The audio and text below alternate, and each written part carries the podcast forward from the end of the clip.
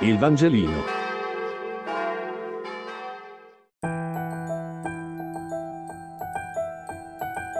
Mercoledì 12 maggio. Giovanni 14, 7, 14. Lettura del Vangelo secondo Giovanni.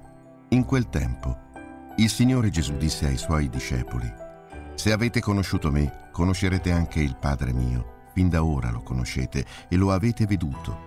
Gli disse Filippo, Signore, mostraci il Padre e ci basta. Gli rispose Gesù, Da tanto tempo sono con voi e tu non mi hai conosciuto, Filippo. Chi ha visto me ha visto il Padre. Come puoi tu dire mostraci il Padre? Non credi che io sono nel Padre e il Padre in me? Le parole che io vi dico non le dico da me stesso, ma il Padre che rimane in me compie le sue opere. Credete a me, io sono nel Padre e il Padre è in me. Se non altro, credetelo per le opere stesse. In verità, in verità io vi dico, chi crede in me, anch'egli compirà le opere che io compio e ne compirà di più grandi di queste, perché io vado al Padre. E qualunque cosa chiederete nel mio nome, la farò, perché il Padre sia glorificato nel Figlio. Se mi chiederete qualche cosa nel mio nome, io la farò. A commento di questo brano di Vangelo e dell'espressione di Filippo che chiede a Gesù mostraci il Padre e ci basta, vorrei leggere un breve brano tratto da un libro di Roberto Mancini dal titolo Il senso della fede.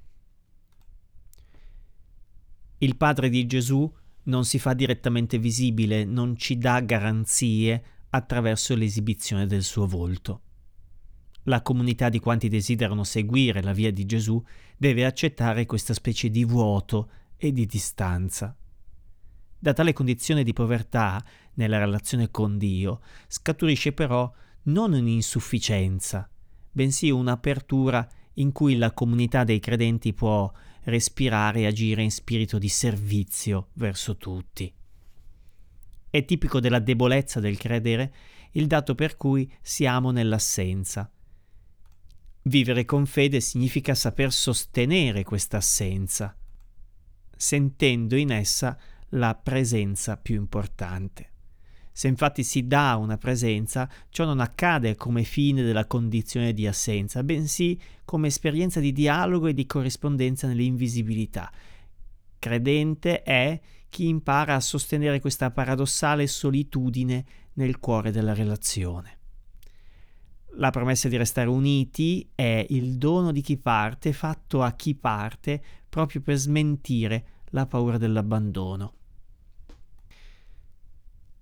Il tratto distintivo della fede biblica, da questo punto di vista, sta nella differenza per cui, mentre chi affida alla propria riflessione la costruzione del senso delle cose e compie la sua ricerca elaborando una teoria, chi nella ricerca del senso a un certo momento inizia a credere, lo fa realmente se e quando incontra una promessa.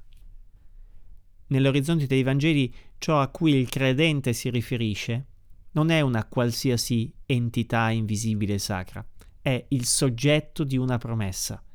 Anzi, in Gesù è la promessa vivente, incarnata in un uomo.